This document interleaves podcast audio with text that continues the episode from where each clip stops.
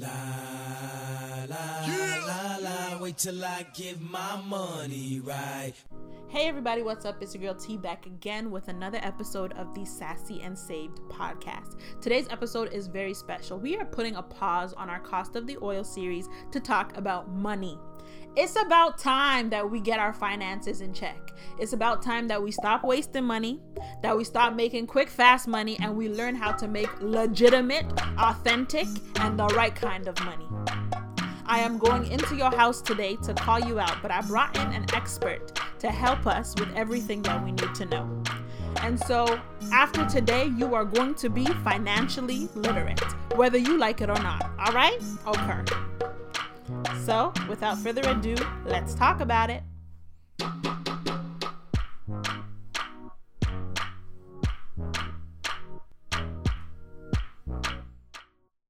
So today I'm sitting here with financially savvy girl. Hello, hello. How are you? I'm good, thank you. Thank you so much for coming on the show. I'm honored to be here. So today I really want us to just talk about money.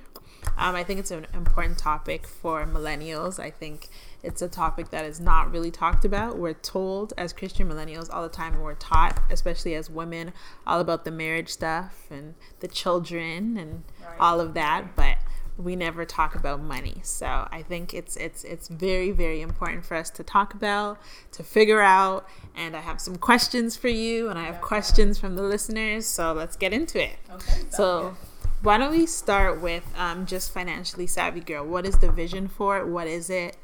Tell us about it. Okay. Um, so financially savvy girl was essentially birthed out of my own experience. You know how you just mentioned how how we don't talk about money. Mm-hmm. It's absolutely true. Um, I graduated from uh, law school, and I graduated with some debts. And I remember seeking help from the bank to try to figure out, you know, how do I pay this off? What's mm-hmm. the best strategy? And one of the things they actually did was convert my line of credit into a loan. Mm-hmm. And when you become financially literate, you understand that that's a big no-no mm-hmm. uh, because obviously a loan, um, you know, the interest starts actually accruing from the lump sum, all of it, mm-hmm. right away from the get go. Yeah. As opposed to a line of credit, it's a revolving credit, and you're only paying interest uh, to uh, with the portion that you actually use, not mm-hmm. the entire uh, amount that's given to you. So that's a huge difference. And um, you know that was me trying to seek for help, and that's that was essentially the bank's uh, response to to my request. Mm-hmm. So I realized early on, um, I was about like maybe 23, 24. I realized early on that clearly they were not there to help me out. Mm-hmm. So I had to try to figure things out for myself. I was making money. Here I was making like for, you know, six figures, but mm-hmm felt like I was living paycheck to paycheck because I had all these debts. Mm-hmm. Um, so at some point in time, I had to decide, you know what, I need to change things around. Yeah. I need to figure this out. Uh, this is completely unhealthy. And in addition to just having debt, I just felt like I was completely illiterate financially. Mm-hmm. You know, mm-hmm. here I was educated, but completely financially illiterate. Mm-hmm. So I had to just like make peace with that and admit it to myself um, and make a decision no longer to live paycheck to paycheck. Mm-hmm. So, really, you know, invest in my financial education. Yeah. Um because um, I had no background. I guess I should start by saying that as well. I had mm-hmm. absolutely no background in finance whatsoever, safe and except from working early on in my career as a lawyer in business law and commercial litigation. Mm-hmm. But aside from that, no actual tangible background that I could, you know, transfer into my own personal finance. Yeah. So that I can have the knowledge that's needed. Mm-hmm. So financially savvy girl is birthed out of me taking on this journey um, of um, investing in mm-hmm. myself, investing in changing my mindset about finance, investing in absorbing everything that mm-hmm. one can possibly absorb when it comes to learning about your personal finance and completely having a, a shift of mindset, mm-hmm. uh, admitting to yourself that you know what, I don't have a healthy relationship with money. Mm-hmm. You know, so I need to change that around. So um, after I did all that, and after I changed my faith, um, I realized that you know what, there may be people out there who are living what I lived in the past. Yeah. And there I was uh, with over eighty thousand dollars worth of uh, school debt, Mm-hmm. uh, having as well credit card debt. I had about 7000 mm-hmm. and then having a car as well, and so I had about in total just a little over a hundred thousand dollar debt. That's a lot. That's a lot of money. Yeah, that's that's a number. you know, I can't even say money. That's a lot of uh, liability to have uh, in your twenties, right? Yeah. So I had to essentially buckle up and uh, decide to change things around. Mm-hmm. And today, I'm so happy to say that I don't have any of that. you know? Amen. Woo. So this is why um, post all this, I've started financially savvy, so that Mm-hmm. hopefully the lessons that I would have wanted to teach to what that I would have wanted to know Mm-hmm. um, in my early 20s that I was so desperately longing for and found found absolutely no mentor Mm-hmm. or you know anyone who can really walk me through it. I'm hoping to change that around for millennials. I'm hoping Mm-hmm. to change that around for my little sisters, my brothers, Mm-hmm. uh, and everyone really in my family because I just don't believe in uh, continuing uh, a generation of poverty mindset. Mm-hmm. So that's it. Wow, that's amazing. Well, thank you for this because it's needed. Like you said, I feel like like even now so many young women, men included, people, just students going into school, you go in with all these hopes and aspirations and you have all these dreams and plans for coming out of school and then you come out of school and they're like "Hey, you like woo debt. And honestly they started calling me to pay off my debts and i'm stressed. So things like these are very important because i can't like I'd just be sitting there like why did i go to school? Like was it by force because of debts. So I, I think that it's really, really important. And even for young women, I feel like it's a very important conversation to have just because, you know, how it is growing up, all women are just like, oh, I need to find me a rich man. I need a rich husband that could pay me, pay my bills, that could take care of me, that could buy me all the things that I want, the Right. shoes, the bag, the car, all of that. So to see you as a woman actually being that rich wife, not necessarily waiting on a rich husband, that is very, very important. And I want to talk about that a little bit. I don't know if that's how it was in your generation, but in this generation, it's all about, oh, let me find me a rich man. So, how did you? I know you said you went through it personally, but how did you sort of switch over from, okay, this is not about let me find me a rich man, but let me actually be this person? Like how did you actually because it's so easy to say yeah i want to be a boss. I want to have my own Right. money but then it's actually it's one thing to say it but to actually be it. So how did you like make the step? What was the first step? That's a really good question. Um, you know, I live with the philosophy, you know, I've always said when it comes to a man, um, I don't need you to finance me, I can finance myself. mm-hmm. I need your uh, love, respect, and loyalty. mm-hmm And I need you to be a man of integrity. So I've always grown up with that kind of mindset. mm I was never into um, finding me a man who had it mm-hmm all and in that way i'm gonna have it all i was always about i'm gonna have it all, Mm. right? so i think i already had that mindset to begin with yeah uh, which i think helps a lot but you know even if you grew up thinking you know what i can find me a man. Mhm. i mean we're living in an era where like it's all about women empowerment. Like Yeah. we need to shift that real quick in the sense that you know i'm not saying you know having a man who has it all or wanting a man who has it and have mm-hmm. his affairs in order because i married a man who had in his affairs in order right? Mm-hmm. So i'm not saying it's wrong to have that mentality but i'm saying that you're cutting yourself short or mm. you're selling yourself short if that is the only way as a woman today in this era you think that you can actually make it right? You should be striving to have your own. Um, you know there's nothing i think more endearing to a man than being with a woman because he wants to you know because she wants to be with him not because she necessarily needs, Needs to him. be with him. You know what i mean? Yeah.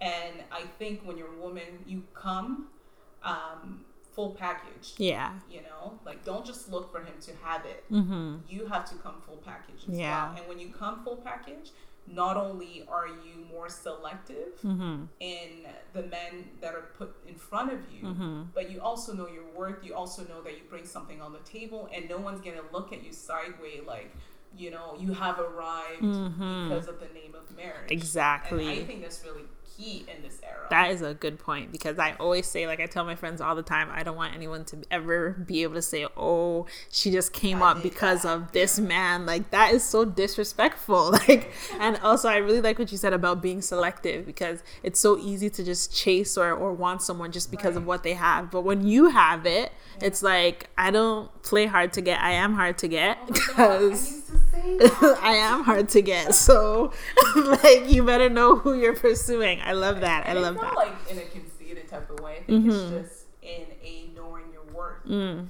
And when you know your worth, you don't fall for everything. Mhm. You know, those the sweet tongue, the you know, all these uh promises that Yeah. Like you don't fall for these things. Mhm. You can see through that. Yeah. So I think that's the importance. I love it. I love it. So let's get into the money stuff. Alright. So for the beginners, like somebody who is brand new and knows nothing about money, what are like your tips? What are the must knows? What is money cautious? What does that even mean? What is financial literacy? How, let's let's dive in to what money is. So I would say, uh, for me, I mean, financial freedom um, can be defined differently for different people. For some people, it's just being um, secure, Mm-hmm. you know, being able to do what they want to do. Mm-hmm. That's how they define financial freedoms. For some people, it's, um, you know, having the ability to, um, you know, plan for the future Mhm. and not worry about that. Mm-hmm. Um, for me, financial freedom is really just having the freedom of choice. Mm. Uh, where, you know, if you're doing what you're doing, let's say in your career or in your business as an entrepreneur, Mhm. you're doing it because you're loving it. Mm-hmm. And you get to a point where um, it's not that you have to do it, you know, you're doing it because you're loving it. And also just having a freedom of having a diversified uh, streams of income Mm. where I've always um, loved the idea of making money Mm-hmm. when I when I sleep. Yeah. I used to be like, I want to make money when I sleep. hear me? Because I'm like, listen, Honestly. I work too hard. Like I've been working hard since I was like 14 years old. Mhm. You know. So I'm like, no. At this point, I just want to make money when I sleep.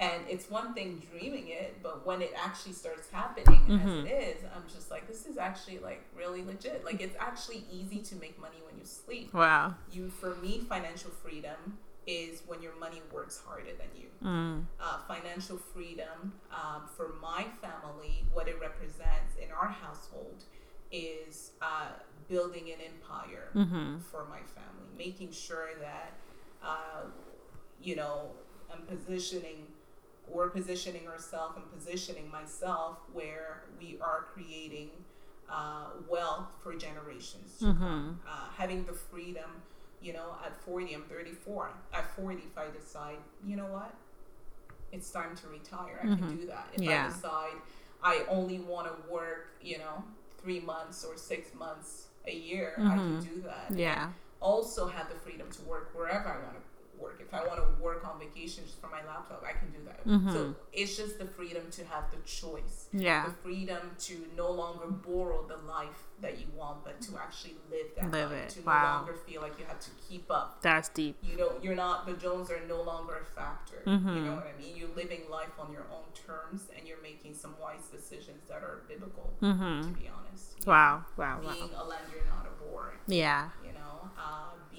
good steward with your money, Mhm. uh, being um, someone who uh, takes, you know, keeps their house uh, affairs in order. Mhm. So all those things for me is is the freedom that comes with uh, being um, financially literate. And Mhm. financial liter- literacy means that you actually not just know about money, but you know how to uh, create wealth. I think that's an important part of uh, financial literacy. Wow. That's powerful. So, how do we as millennials get there? Because oh. there's so much stuff that goes into money. There's investments and and and and trades and this and that and real estate and owning and all of this. How do you get to a place where okay, I've decided that this is the life I want to live. I want to be financial liter- literate. I want to have financial freedom. I want to build a legacy. How do I get from here to there? Okay, that's a really good question. How do you get there? I think um, you first um, decide to change your mind. Mm-hmm. Um, I,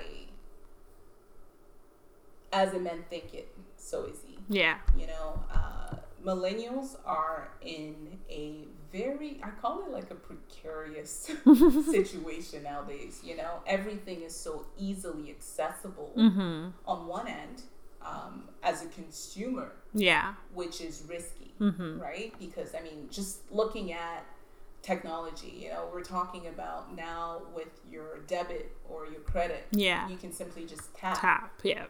I mean, Mm-hmm. that's, that's one of the biggest money grab gimmick I've, I've ever heard of. Yeah. Like, it's actually very powerful. you know, you're not even thinking about Mm-hmm. You know, they, they talk about, you know, you, you purchase something and they're like, you know, it's two hundred dollar, and you just like tap, Tap. or maybe two hundred is excessive. I think you tap, oh, you don't tap over hundred, but it's just easy for you to Yeah, tap. Just the point, tap right?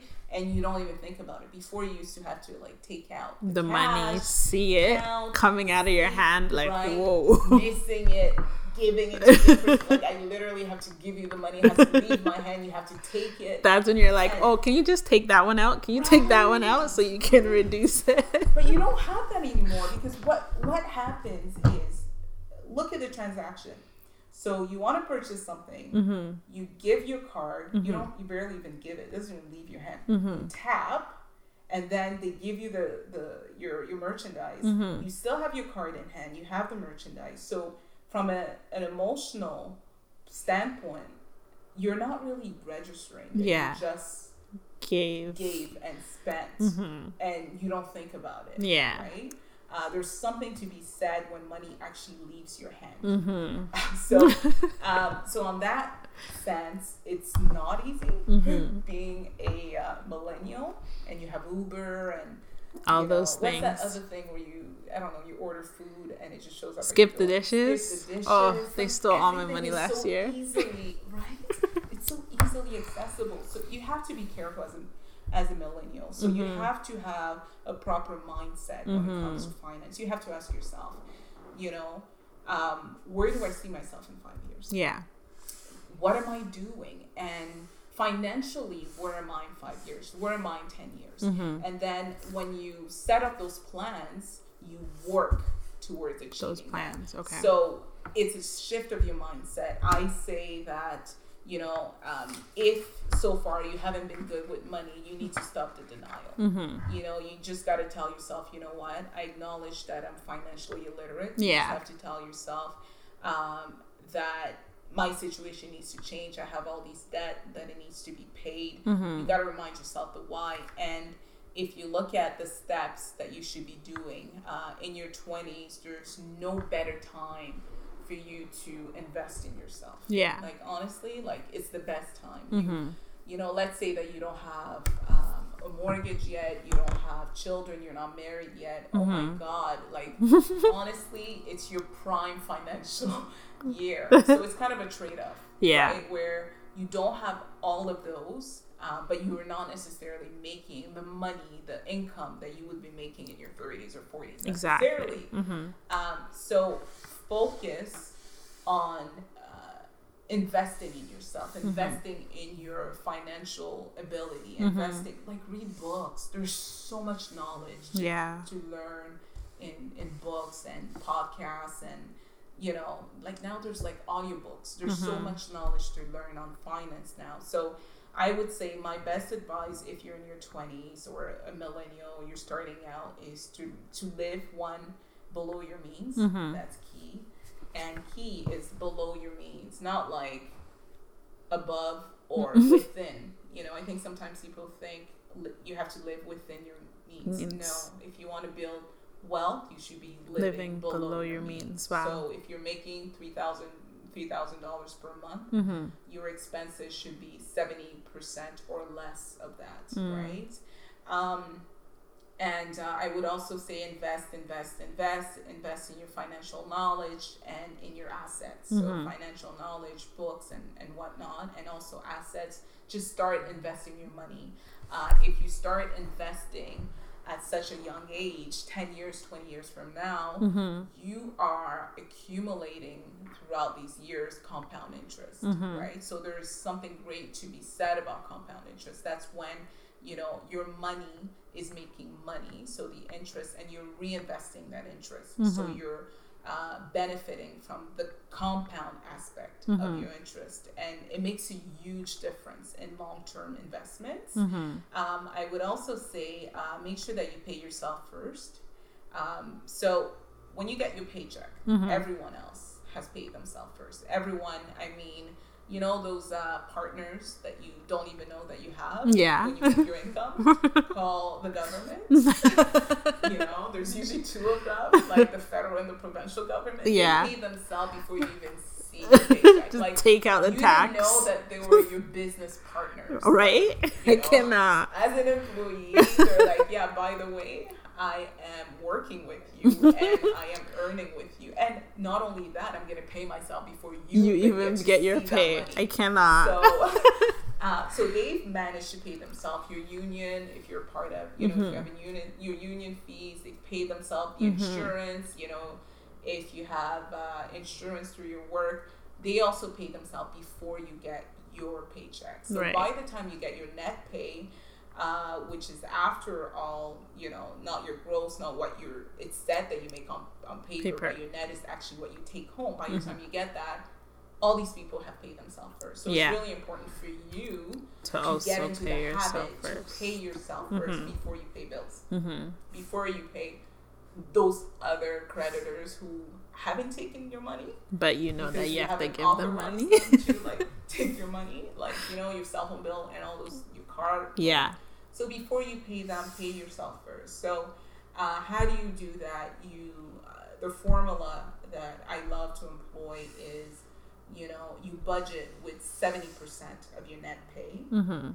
the remaining 30% of each and every pay. So when you get paid bi-weekly, let's say the remaining not remaining, we'll start with the first 30 because you're paying yourself first, First, right? yeah. So the first 30% should be 10% going towards your tithes, can be rubbing God. Of course. Actually, you know, that's actually really where your wealth really comes. There's something powerful about releasing Mm-hmm. from your hands. Um, as you release, more is entrusted upon you. Mm-hmm. Um, it's it's just the law of reciprocity. Uh, That's just how it works.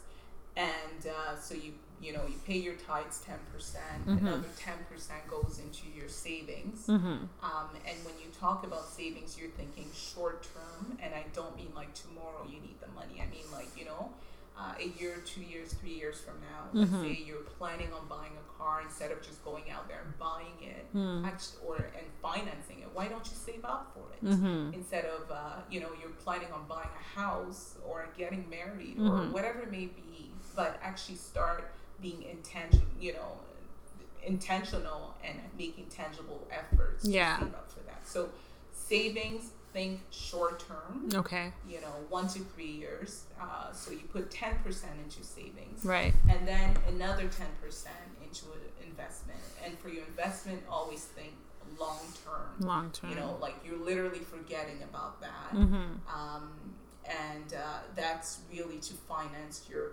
financial freedom. That's Mhm. really to finance your future. Uh, so those are your first 30%, 30%. and the remaining 70% is what you budget with. Uh, what's important when it comes to your budget is um, that you actually budget. Mm-hmm. You know, you don't just let your money do what it needs to do.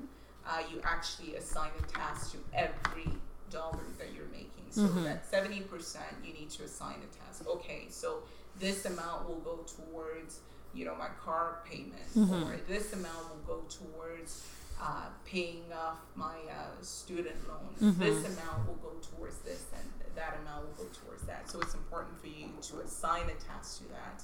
Um, So that would be my third uh, recommendation. Mhm. Uh, so um, my fourth rather, right? Pay Mhm. yourself first and automate it. By automating, I mean don't just let it land into your, your account and sit there and hope that you're just gonna, you know, eventually get to it when you can. Mm-hmm. Like automate it in the Mhm. sense that already have a tax-free savings account, TFSA, Mhm. set in place for your, let's say, for your savings account. Yeah. And then already have an RSP set aside for your, um, let's say, for your investment. Personally, when it comes to investment, I love tax-free savings account. Mm-hmm. I benefit from. I do have RSP, which I think you should have both an RSP and a tax-free savings account. Tax-free Mhm. savings account, any money that you um, make from it, you know, any profit that you make from it, uh, you don't pay taxes from it. Mm. Uh, you don't pay tax even when you withdraw from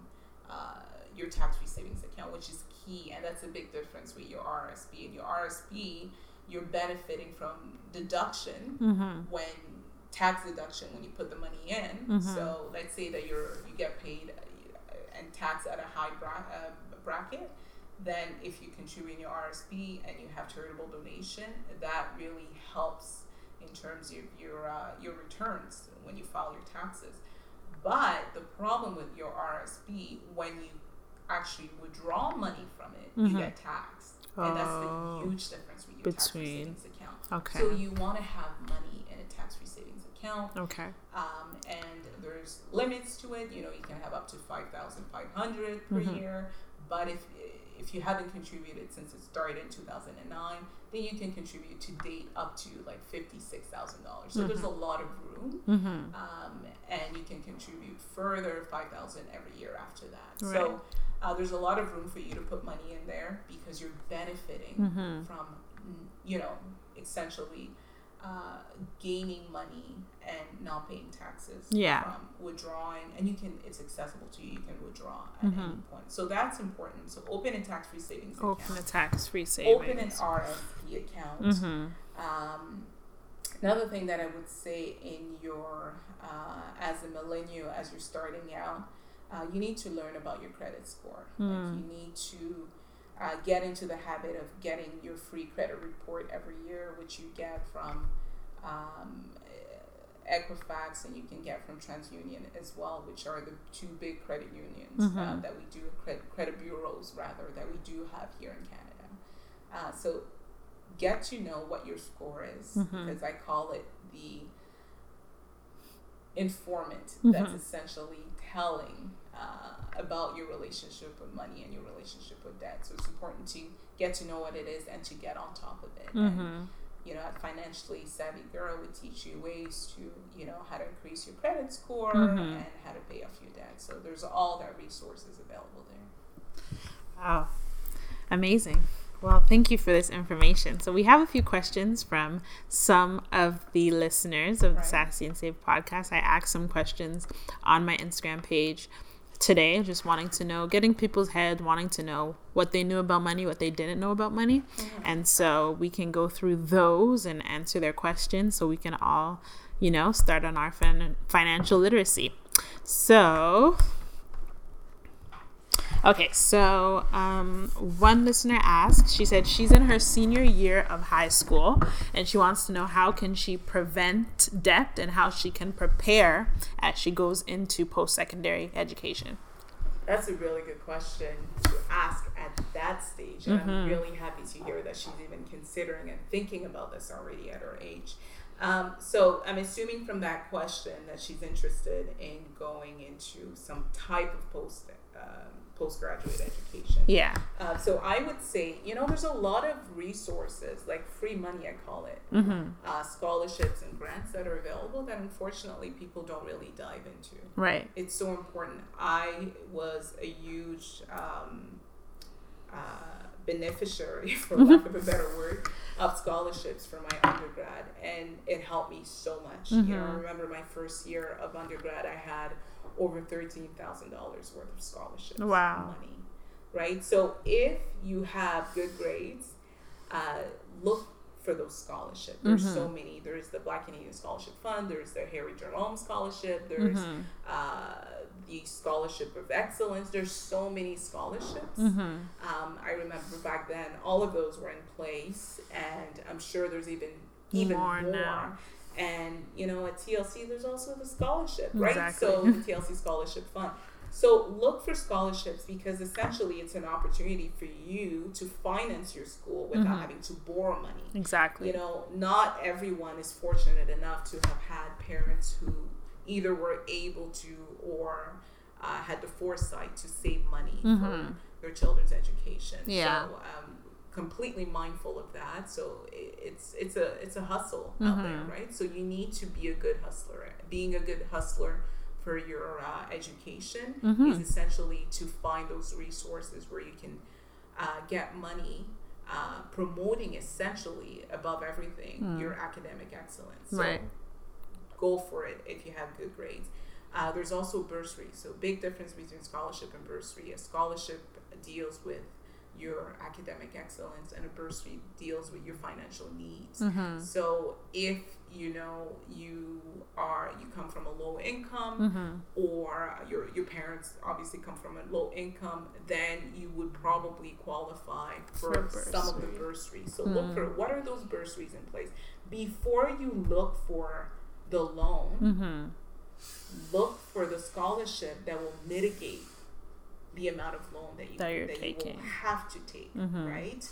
Uh, so I think that's really important. Also, if you can save up, do that. Mm-hmm. You know, there's certain costs uh, that I think if as young people we were just more um, aware, um, we could probably take care of those costs on our own and not rely on OSAP. You know, Yeah. the problem with OSAP, you get OSAP, you get all this money, Mm-hmm. and you're thinking, okay, well, I'm gonna pay my tuition, I'm gonna feed myself with it, Mm-hmm. um, I'm gonna pay for my books. You're essentially relying on it for everything. Yeah. And that's a big mistake Yeah. because you're gonna have to pay it all, All back, back. and then some. that and then some is And interest then on some. it, right? So um, if you have a part-time job and you can pay for, let's say, uh, your books, Mhm. do that. Um, you know, try not to, as much as you can, try not to um, use your OSAP to buy food. Mm-hmm. You know, like have a have a part-time job. Yeah. I know it's not easy to juggle school and um, Work. work. at the same time. Yeah. But if you can manage to juggle partying and school, you can manage. maybe you can substitute some of that partying to have a part-time job that helps you, um, you know, earn some income so Mhm. that you can have less debt to deal with after Right. the fact. Always think, what would my 25-year-old self be? Mm-hmm. At 19, you're thinking about your 25-year-old self, Exactly. You're doing her or him a favor. Right. At 25, you're thinking about your 30 year old self. What is she like? What is he like? Mm-hmm. And you're doing things intentionally for, For her. So always have yourself, your future self in mind Mm-hmm. as you're making decisions in life because the decisions that you make, you know, early on in your life, in your 20s as well, do impact the rest of your life. Right. You have more room to make mistakes. So, um, you know, you can recover from those mistakes, Mhm. but there's certain mistakes that you don't need to recover for That's right. from. And financial mistakes are the mistakes that will probably be the most costly for you Mm-hmm. in your 20s. And you don't want to have to deal with them in your 30s or your 40s. Right. Wonderful.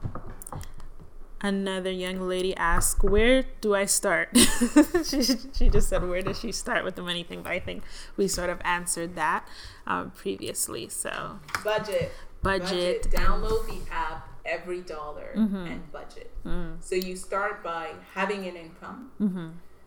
budgeting your money, yeah, investing, even if you're investing $10 per paycheck, mm-hmm. do invest. it's still something. invest, invest, open a tax free savings account Mhm. if you're 18 years old and older and you are at least, uh, you have at least a permanent resident uh, status in Canada, then Mhm. you would qualify. Open one and just put money inside and then. You know, contact us at Financially Savvy Girl. and we'll tell Exactly, and you can where go- to invest that go money from there. To I can only tell you what works for me. Mhm. Obviously, I cannot give you, you know, financial advice or Mhm. anything like that. But I can tell you, hey, this is what I invest in, and this Mhm. is what works, Mhm. and you need to figure out what works for you. Mm-hmm. Uh, but at least you won't be stranded without some type of guidance, and with the bank converting your line of credit into, Into a loan. I'm still not over it. Somebody else asked, "How can I save as a student?" Um, a lot of it is what we've said already, right? I uh, one of the mistakes that we make as students is we believe that you know I'll deal with that later. Mm-hmm. Um, as a student, are you working? If you are, then s- use that formula. Mm-hmm. You know, ten percent high, ten percent um, savings, and ten percent Invested. investment Yeah. And budget with 70%. To Mhm. be perfectly honest with you, like if you don't have children, you're not married, you don't have a mortgage to deal with, Mm-hmm. I think that formula should be even more aggressive Yeah. towards the paying yourself first. It should you should be able to budget your expenses with less than 70%, Than 70. right? So if you can put more into investing in yourself Mm-hmm. than investing in paying your creditors. Right. Like, I always say that your hard earned money, uh, your income Mm-hmm. is meant to invest in yourself. Yeah. It's not meant to invest in your creditors. Like, Yeah. It's income. It's supposed to come to you. It's Yeah. not supposed to be an outcome. Right. like, you know, like a revolving door. Yeah. Like living paycheck to paycheck. That Mhm. that is not what life is supposed to be. Unfortunately, because we don't have financial conversations enough, Mhm. people don't feel comfortable seeking help or don't know who to go to Mhm. or we don't really discuss this in certain communities and mo- money's supposed to be taboo you, you Mhm. live with your dad Right. Unfortunately because of that people don't realize this Mhm. like you can live a life free of debt like honestly Mhm. it's possible It's possible. and when you start living a life free of debt your money starts working for you the Right. difference between making six figures living paycheck to paycheck and making six figures not living paycheck to paycheck is your debt mm-hmm. Wow. and financial literacy That's true. That's very, very true. And I think also just adding to that, just like as saving as a student, I know because I am a student that. When money hits my account, my taste buds get bougie. right And now. all of a sudden, I don't want to cook anymore. I want to be eating out every single day of the week. Yeah. Or I want to be ordering some new outfits when my clothes fit me just fine. So I think even just adding on to what you've said, the budget is really important because I did mine today. Yes. And I realized how much money I actually have. I was like, whoa, who's making this? Not me. 'Cause, like, I don't see the money. But when I put it down, I was like, wow, this is all the free money I have at the end of the month. So where does it go? And I realized just that. I'm spending too much money just living life. So, Yeah. I think it's in Um, Proverbs 21, verse mhm. 5. It says, The plans of the uh, diligent leads surely to plenty, mm, but those of everyone who is hasty surely to poverty. mm-hmm. Um, and that's the New King James Version. And the NIV version says, you know, instead of uh, plenty, it says it leads to profit. Uh, so the plans of the diligent leads to to profit profit. and the uh, AMP version says abundance, advantage, right? So all that to say that planning, Mm-hmm. budgeting is essentially you creating a blueprint for your money. Mm. You know, the same way that um, when you go buy a house, you have a floor plan that Yeah. you look at. It's your floor plan for your Mhm. money. It's the blueprint. It's what you want your money to do for you. You're Mhm. signing. Uh, you, you're telling your money what to do as opposed to you continuously being told by your money, Money. what it did for you in the past sense. because Mhm. you usually realize that once you're broke it's Yeah. like the vicious cycle right so when you plan when you budget Mm-hmm. you get to see exactly what you said you get to see hey you know what i actually make money Mm-hmm. So where's it going because it's not about how much you make it's about how much you You keep. where's it going right Yeah. so i make money but wait, oh my God, I listed all these expenses. Mm-hmm. I have all these expenses. Like, this is where all my money's going. Mm-hmm. And then you start thinking a little bit closer as to what are some of these expenses. Your expenses should be like three categories Mm-hmm. the need, you know, you got to pay your rent. You that's that's a need. There's Given, no way around yeah. it. Uh, there's the, the the want Mm-hmm. and the excess, right? I think I just made that up. so three category.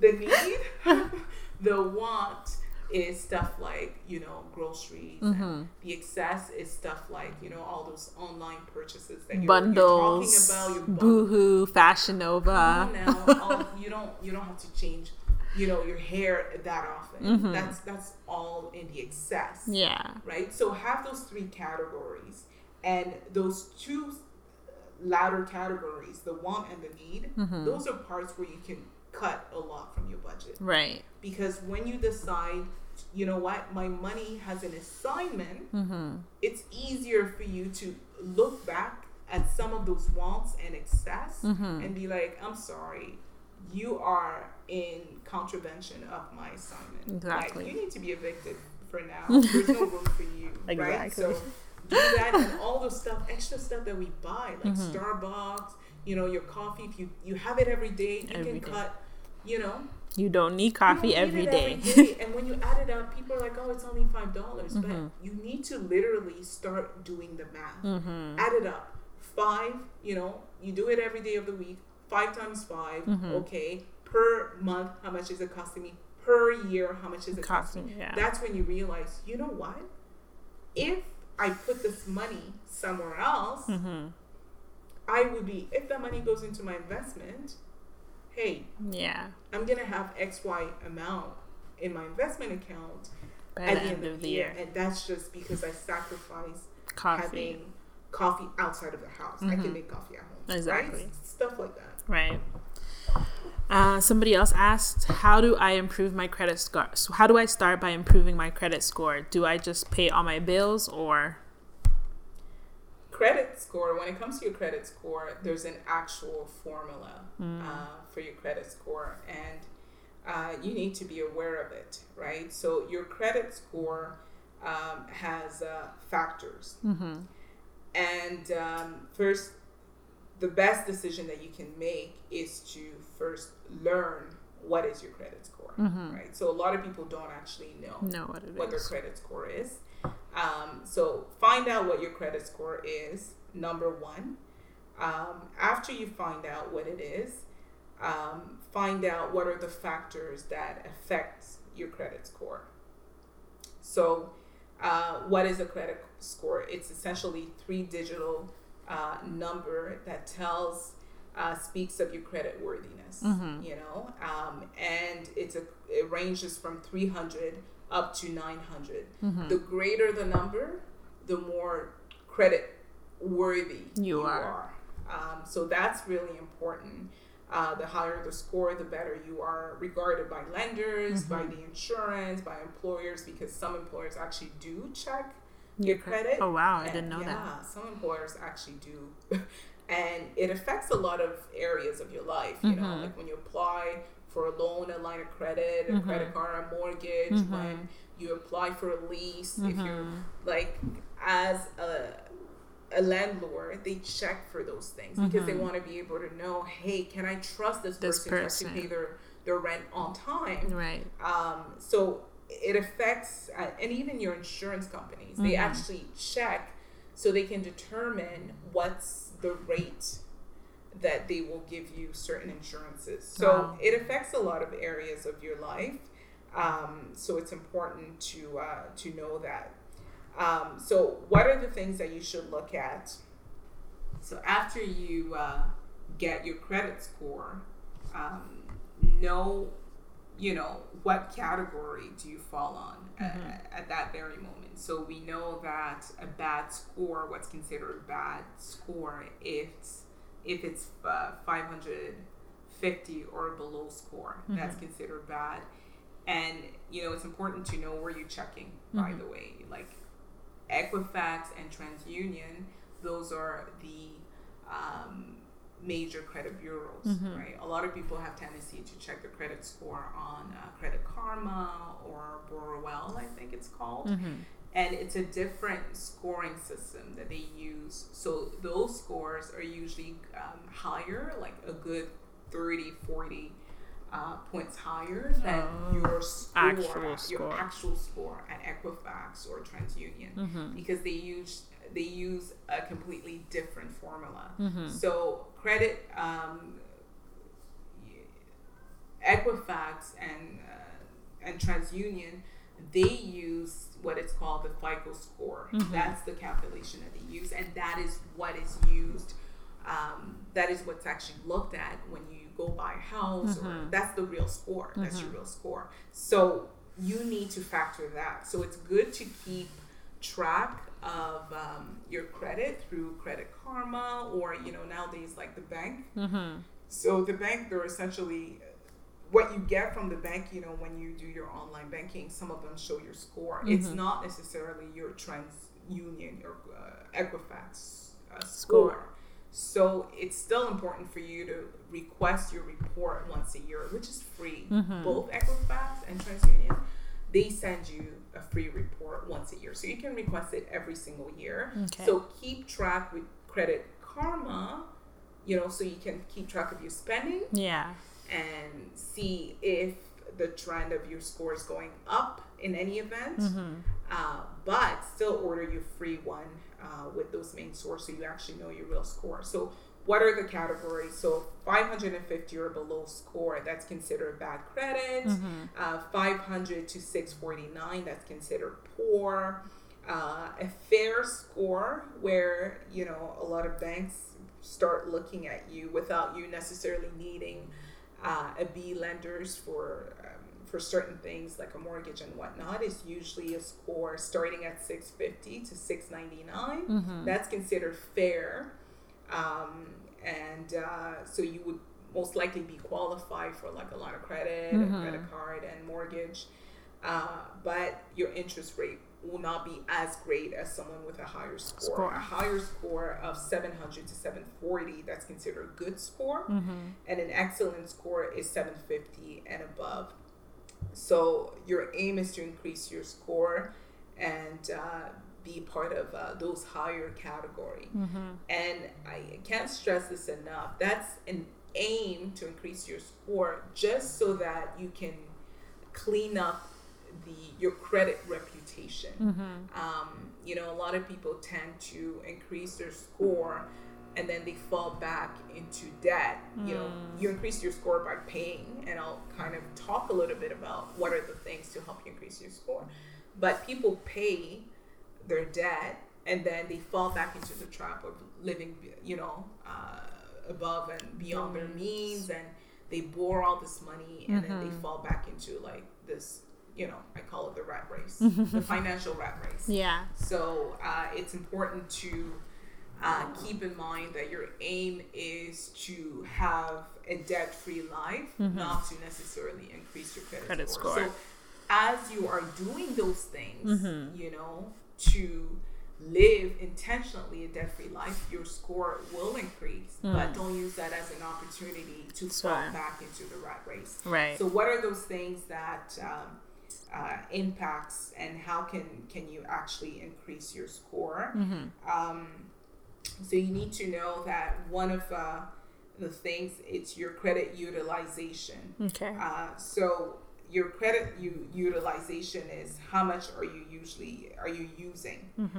Um, so that's important. That's uh, that's a ratio that's thirty percent. It actually accounts for thirty percent of your credit score. Oh wow. It's a credit utilization ratio, the amount of credit you've been using compared to the credit you have. Have left. Right. So let's say you have a five thousand dollar credit card. Mm-hmm. Um, if you are almost maxing your credit card, this is why they say don't max your your card Mm-hmm. because people don't realize 30% of your score is Coming about how much you actually use like Mhm. so the the rule of thumb is usually if let's say you have a credit card of $5000 you want to keep your balance at 25 to 30 percent of your credit limit. Okay. So don't go above that. Mm-hmm. Um, or if you do, you know, pay it off so that you can go back below that. It's important because it is greatly impacting your credit score. Mm-hmm. So that's your credit utilization ratio. Um, so that's the second thing that impacts the most. The first thing that impacts the most is your payment history. Mm-hmm. That's 35%. So that's kind of what she was asking there. Do I just pay it? Mm-hmm. So that's important. Your payment history is key. Um, this is where, you know, you look at your bills, do you pay them on time, and do you pay them in full? Mm-hmm. Uh, so that's important. And when it comes to your credit, your credit cards, because that actually impacts your credit score a lot. Um, Credit so your credit cards, yeah, Okay. it impacts your credit score a lot. Um, so you want to make sure that if you can, use your credit cards, but use it for something that you know you can pay off. Mm-hmm. You know, let's say if you have a car, you use it for gas. So you use it to kind of help you rebuild your, Your credit, credit. But you're not using it for expenses. Like, don't use a credit card like it was a debit card. Mm. I say even worse, don't use a credit card like it was a gift card. Mm-hmm. You know, like people are just like swiping that card left and right, but Yeah. it's actually costly for you. Mm-hmm. Um, so your payment history, 35% to recap. Your credit utilization ratio accounts for 30%. And then there's also the length of history. That accounts for 15%. percent Mm-hmm. So how long have you held, uh, let's say, this card? Right. So I would say the goal is pay off your credit card, Mm-hmm. um, but don't necessarily close it.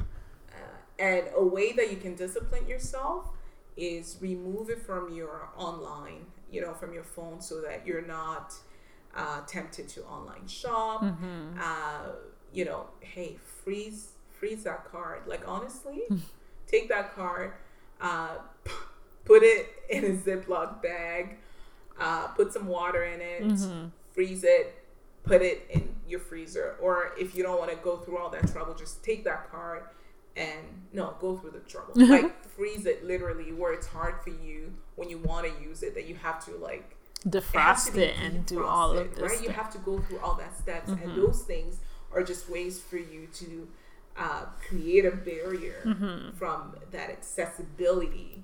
You know that they're trying to make you. They're they're making things so easy for you Mhm. as a consumer, so that you can be even further indebted. Right. So you need to be intentional in creating barriers so that you don't make it so easy for Mhm. yourself um, to to use that money. So that's important.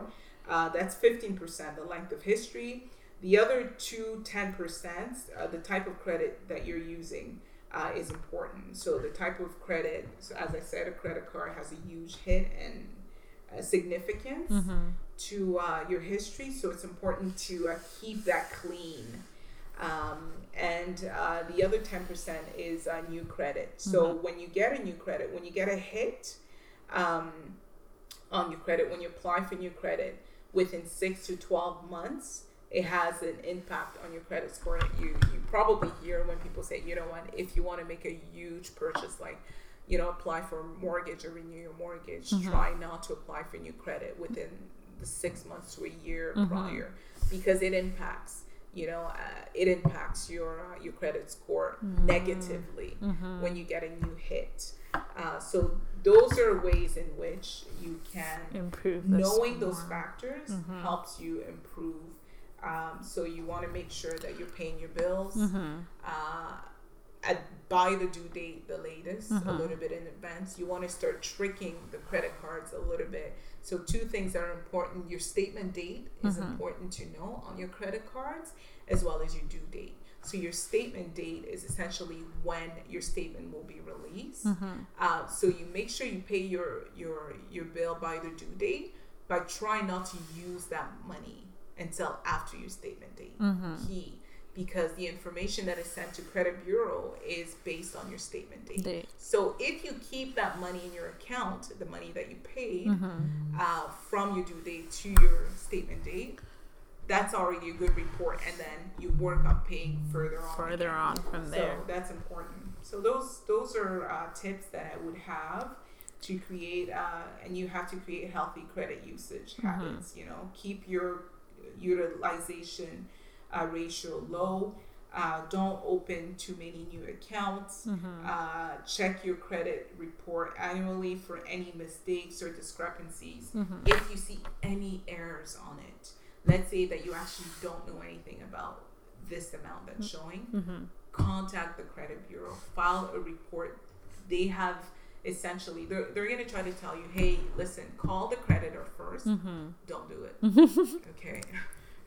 There's a reason why you don't do it. Uh, oftentimes when your account is sent to a collection agency Mm-hmm. collection agency they will buy uh, a portion of the information about your account. Like they'll know like let's say the name and they'll know uh, who you owe the money to and the amount that you owe. So they'll start calling your phone part of the reason why they're calling is one to get the money but also to authenticate that it's actually you okay so i'm not saying don't answer the calls but i'm just saying check your credit report bureau Mm-hmm. and if there's something in your report that you want to contest Mm-hmm. that you should contest it file a file um, a discrepancy form mm-hmm. request with the credit bureau they will investigate. Part of the investigation is they send a request to the creditor. Mm-hmm. So if it's a collection agency they send a request to them and they say hey so and so is saying that this is not them or they don't owe you that. Mm-hmm. And the creditor has an obligation within the next 30 days to essentially authenticate that it's you and they can't quite do that mm-hmm. if they don't really have mm-hmm. a way to authenticate that it's you. So if they can't authenticate that it's you they can't prove that this is the amount that you owe mm-hmm. or let's say that you have paid a lot more let's say with your credit card and it's not reflecting on your credit score contest that you know because the credit bureau will send it and they have an obligation to update what's in your balance. When you hmm. get an updated balance that is lower obviously that improves your credit score. When the mm-hmm. collection agency cannot authenticate that it's actually you mm-hmm. there's an obligation for credit bureau to remove that debt from your hmm. credit Okay. score which nobody tells you about. Of course. but it's important for you to that's why you mm-hmm. have to be on top of your credit uh, report. So anything that you disagree with discrepancies whether it's in the amount or it's a credit collection that you know cannot authenticate you get that removed because it will increase Your your score. credit score Okay. Wonderful tips. Somebody else asks, How do you find or apply for bursaries for stuff other than school? Are there bursaries for businesses? There are, um, they're not really called bursaries, they're called grants. Mm-hmm. Um, there are grants for businesses depending on the type of business that you that you have. Um, there's also grants for non for profit if it's a non for profit. So it's just keeping in touch with you know there's a lot of government grants as well. And depending on the initiative that you're you're doing you know small businesses there's grants for that. Uh, and also you know now what i'm noticing there's a lot of grants uh, around initiatives uh, for women entrepreneurs. Like honestly when i say it's like there's there hasn't been a more interesting from an advantages perspective to be a woman than today. Wow. i mean it um, there's a huge initiative to push women initiatives, women entrepreneurship. Uh, a lot more women, especially millennials, you know, are venturing as entrepreneurs, which is really exciting. Right. So benefit. So look out for those opportunities. There's government grants. There's there's there's really a lot of opportunity um, as um, for grants and as a woman uh, in business. If you're a man as well, there are, but for sure, there's a lot more these days. I find for women. Wonderful. How about doing your own taxes? Is that something that you recommend? Uh, I think it depends where you are in life and how complex your um, business and revenues are. Mm-hmm. Um, I am a huge advocate for surrounding yourself with professionals who know what they're doing Mm-hmm. because that's when you're actually benefiting the most. Mm. You know, they're able to find ways for you to uh, save more Right. or get more out of your returns than you would on your own. So it's Mhm. good to surround yourself with professionals, uh, the right professionals. Mm-hmm. Uh, but I'm also a huge advocate of not being an observer of your finance, meaning that even though you have professionals in place, you need to be educated enough to know and be able to tell those professionals, give them instructions on what is it that you want. Mm-hmm. And you can't do that if you're illiterate. So that goes to your taxes as well, Mhm. right? So if you are an entrepreneur, you got to know, you know, what are some of my tax benefits? You Mhm. know, like what should I do for the type of business that I have? Mhm. Should I be a sole proprietor? Should I have a partnership or Mhm. should I be incorporated? What are the what are the advantages of one or the other? You know, maybe I should have a corporation. And Mhm. okay, well, should I be uh, a provincial corporation? Should it be a federal corporation? What are the taxes benefits to that? So all of those informations, you should be aware of that. In addition to surrounding yourself with the professionals uh, to do your taxes, Mm. right? So I think that's really important. And uh, we touched on that a little bit. Financially savvy girl. Wonderful. And our last question is How do investments work? What do I invest in? And do you recommend stocks and shares?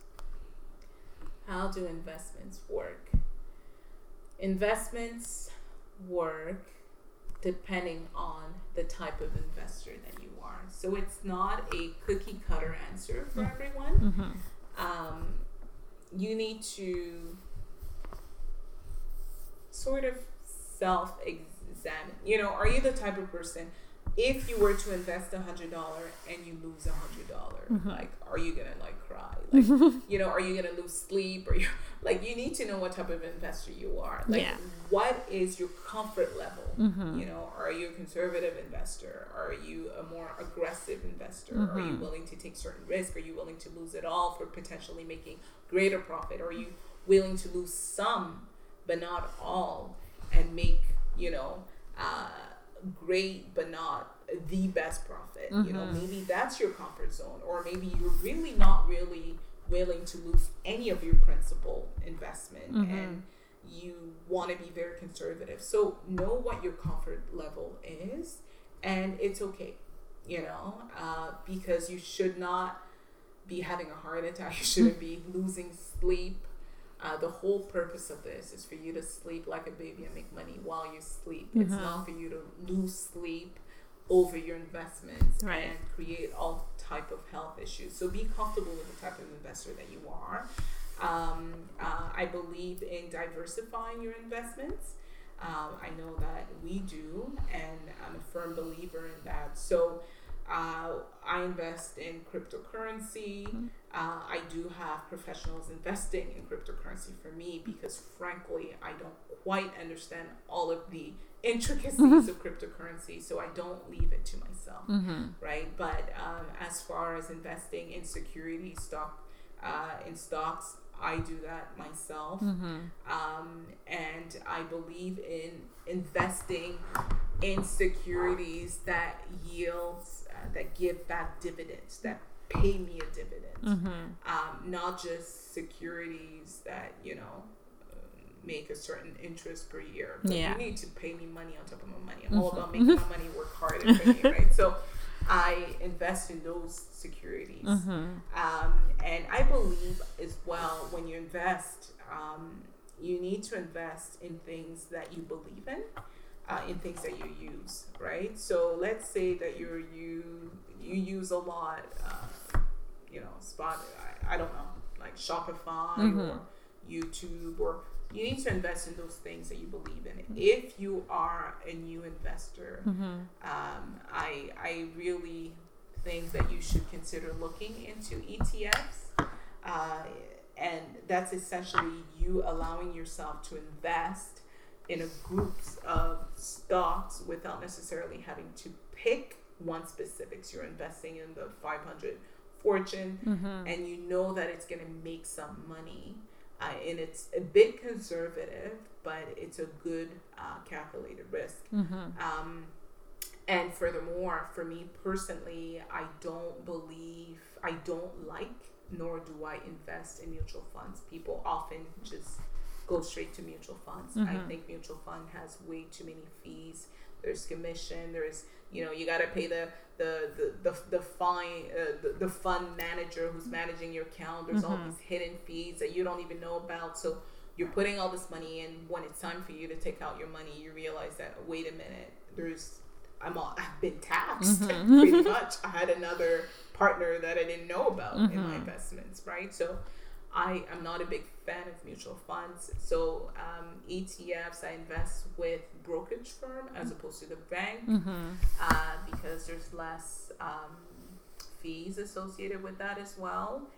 Um, and um, you know, we can always share with you what exactly invest in. Mm-hmm. Um, uh, just contact me. And there's also, um, I also believe, I'm a big believer in investing in real estate. Mm-hmm. Um, so we invest in real estate as both residential and commercial. You know, Mm. so we act as lenders uh, for commercial opportunities. We Mhm. invest uh, as uh, you know uh, in residential property, so accumulating wealth in that fashion Mm-hmm. um, and also investing in securities that hold real estate. Mhm. I, I really believe in that uh, because that's essentially you allowing yourself to be a landlord without having to deal with the issues that comes with Being a landlord. and fixing, you know, properties and issues and toilets and, and all sorts All of that things stuff. that, that, that can actually arise from that. So, um, you know, I do mentor some people and Mhm. I do have a group of people that I kind of share, you know, what is it that I invest in, my story, and Mhm. how it works for me, and then they decide whether it's something that would interest them. So, Interesting. Wow. Well, this has been an amazing discussion. I definitely learned so much, so many takeaways for me to go back and and and and work on and implement. So I just want to ask if you have any closing remarks, any final words, any snap a snapshot of of your mind or any tips just for anybody listening that has listened and realized that they don't have a healthy relationship with money anything that you can say to encourage, motivate, get them started. Certainly, I what I would say if you're in that position, know that you're not alone. Mm-hmm. Um, a lot of Canadians, a lot of Americans, a lot of people are living, uh,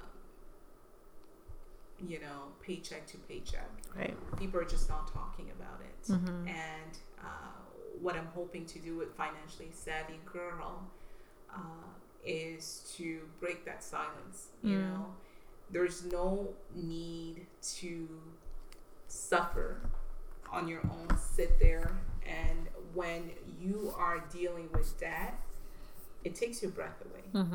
Um, and anyone who's experienced that can tell you that it's it creates anxiety, Mm-hmm. it creates health issues. Mm-hmm. Um, and as much as they say money is not everything, but money does help a lot in Mhm. alleviating a lot of problems. Right. The number one cause of divorce uh, is financial problems, Mhm. and it's not infidelity; it's financial problem. You Right. know, that should just wake you up.